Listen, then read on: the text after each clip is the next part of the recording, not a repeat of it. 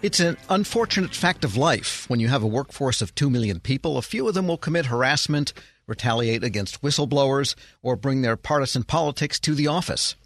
Much of the work at remedying these problems falls to the Office of Special Counsel.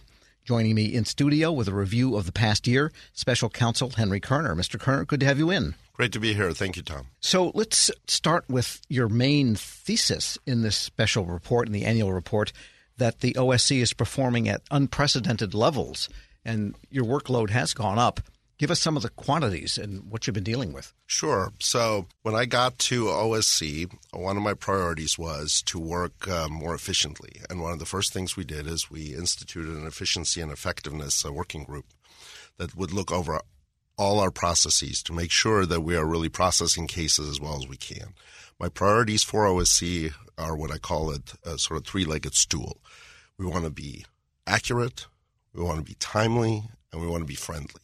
I call this old style customer service. And one of the things we really want to make sure is that we get the best service to whistleblowers and other complainants that we can. And I think we've done that. I call it OSC 1.0. And in my first year, we were able to really uh, accomplish a lot of things. We had 314 favorable actions that is a very high number. I mean, some couple years back it was only 106, so it really improved uh, our performance for whistleblowers. We've also gotten a lot more uh, efficient in terms of how we process cases. The other priority for me was to change the culture, so not just the internal old style customer service, but also across the government. I wanted to make sure that we reached out to agencies. I, I went to see agency heads, general counsels, and get them to buy into a culture of protecting whistleblowers. For one, it's the law, so they need to do that. But for another, it's also good. It's good for the federal workforce to respect whistleblowers because whistleblowers will tell you where the bodies are buried. They will help you get rid of fraud, waste, and abuse. When you're running the VA, when you're running the Department of Defense, when you're running all these giant uh, agencies, how are you ever going to know that there is a fly infestation in the San Antonio office? You're not going to know that until someone tells you. And no one's going to tell you that if they're worried for their job. Um, so that's something that I really wanted to promote. And in this type of adjudicatory work, how do you increase efficiency? Because it's a judgment, it's hearings, it's reading documents. Sure. So what so what we primarily do is we receive complaints, right? So whether it be disclosures of wrongdoing, uh, you know, violations of rules, rules, statute, or regulation, whether it be Hatch Act complaints, whether it be USERRA, which are the uh, reentry rights of, of military service members, which are obviously very important, or whether it be prohibited personnel practices. We receive these complaints, and then we have different ways to adjudicate them, to deal with them. Now, how do we measure these some of these uh, productivities? Well, we look at, for example, cost per case. So our costs per case have have gone down by about 28%. In 2009, we spent about $6,127 per, uh, per case. And in FY18, the last uh, the last fiscal year, it went down to forty four hundred dollars. So we try to be more efficient. Try to try to really make sure that we spend less money per case while still getting those good results. I already mentioned the favorable actions that we've gotten. So that's that's how we try to deal with the um, uh, you know measuring our, our success. But can this work be sped up in such a way as to lower the cost? Because the cost has got to be all human hours, correct? Sure, but part of it can be efficiency. So, for example, we had uh, on the pers- uh, personnel practices, we had two units dealing with them. One was called the complaints examining unit. That was the unit that basically received your complaint, did some preliminary work. If if there was some merit to it, and you know, unfortunately, we're not always to, able to help whistleblowers. We do close a, a, large amount of cases, but we are. But by doing this in a more timely way, we of course save resources too. And then by by combining this this uh, complaint examining unit with the investigations unit, we essentially eliminated a lag. The lag of transferring the case once the initial examination has been completed to the other unit to then sort of look at it more more fulsomely. We combine this in one. And by doing so, you reduce costs because you're now able to have one attorney or one examiner handle the case, the lifetime of the case. Sure. And let's get to some of the qualitative aspects of the work. In some ways, whistleblower retaliation is kind of like sexual harassment reports. They go up and down. It's hard to know whether the reporting is coming forth more frequently or whether the incidents that originate that are happening more frequently. What's your sense of whistleblower actual retaliation trends? So that's why I'm, that's absolutely right. Now, often it's, it's difficult to establish causation. Um, I think under my predecessor, Carolyn Lerner, as well as myself, um, we have really made protecting whistleblowers a top priority, and we've increased federal workers' awareness of OSC. As awareness goes up, people realize that, they, that now that we've made you aware of your rights, you have those, and so people exercise them. I haven't really seen a trend where I could say, oh, on this year or that year, it's really gone up. Uh, but one of the things we try to do that's very important is we try to be very proactive. We go talk to, you know, we have regular meetings with the VA. The VA is our number one customer. And so we have regular meetings with the agency head. With they have a, their own whistleblower protection group that was been there for about a year. We've met with their new head. We've met with their general counsel's office. We have a working group established within OSC that meets regularly with them. So one of the things we really try to do is be very proactive in order to address a lot of these concerns before they, they, they start. Yeah, so you're attracting cases, in other words. Yes, we're a victim of our own success. We're speaking with Special Counsel Henry Kerner. And your first year on the job, there was a lot of working through of the VA whistleblower cases when yes. VA had its kind of blow up. And I think of that as like watching a emu swallow a watermelon ball. You see that ball go right down that throat, that long two foot throat, and then it's down in the gullet. Have you mostly worked through swallowing all of those VA cases, and is it now more government wide? You know, un- unfortunately, no. unfortunately, there's been more eating going on, and so there's more. The VA is, is has actually gone up in their cases, so I was a little disappointed to see that. Wow. But um, yeah, they've gone up, and um, all the you know like i said we've been working very hard. I will say the va's had some turnover as you may know some personnel turnover. The new head of the the whistleblower protection unit over there has been there a couple weeks. They have a new secretary who's in charge of this. There's been a lot of goodwill so i take them at their word. I think we've we've had some very open communications with them and so i expect those numbers to go down. But for now i just can't make that, that representation. Any cases stand out for you without divulging personal information? But is there something that stands out to you in the last year as wow, this is the quintessential whistleblower retaliation mistake? Yeah, absolutely. So, um, you know, we do promise confidentiality, so obviously I can't talk about pending cases. And, and for example, in the disclosure area, so if someone brings a disclosure to us, if they want to do it anonymously, they can, and we will never divulge their names. Sure. However, some people are willing to come forward and put their name to their concern because they really care and we appreciate those American heroes.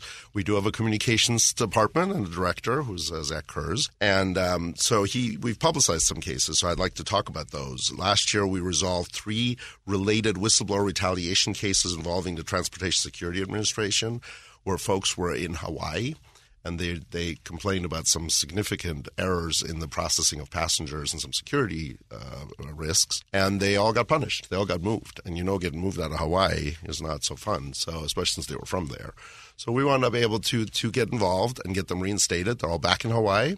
They're also honored as the uh, special the 2018 Special Counsel Public Servants of the Year and they got almost close to a million dollars in, in back pay and other uh, damages. Yeah, that's real money. That's real money, exactly. And we're very proud, and they were terrific. They're terrific people. They are really American heroes who've exposed security problems at TSA, and we all care about making sure that we're safe on our airplanes.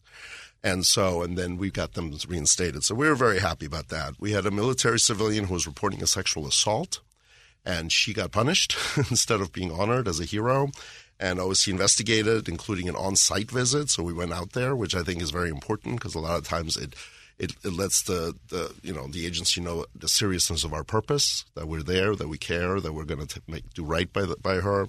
And she got reinstated, and there was even some discipline for some supervisors in that case as well. Yeah, so really covering the gamut of both programmatic and interpersonal issues. Absolutely. And let's switch gears here. I want to ask about the Hatch Act because, as you've probably noticed, the political discourse in the country is getting from worse to worse. You don't know how bad it can get. And so people tend to maybe drag this into the office, and people get very passionate on both sides.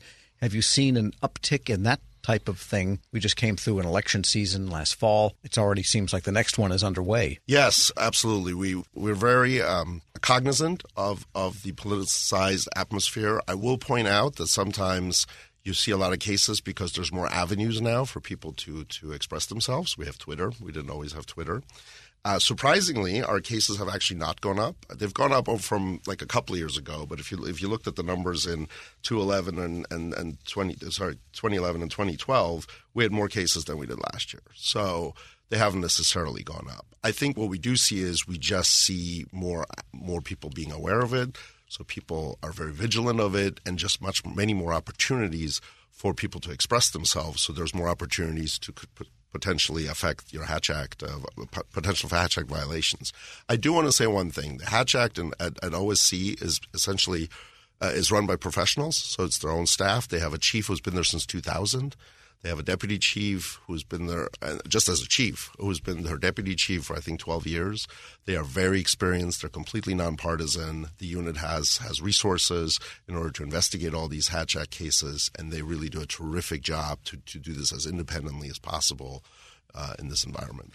And looking at the range of issues, I was really impressed with the range of issues that OSC covers, as outlined in your annual report to Congress. Everything from aircraft oil, uh, spinal cord maladies. I mean, you've really got a lot of specific types of issues in whistleblowing, and you've got to look at some pretty technical and detailed stuff. Absolutely, and we that's that's what I talked about earlier when we say whistleblowers really are heroes. Now they come forward, they tell you about things you would just never know.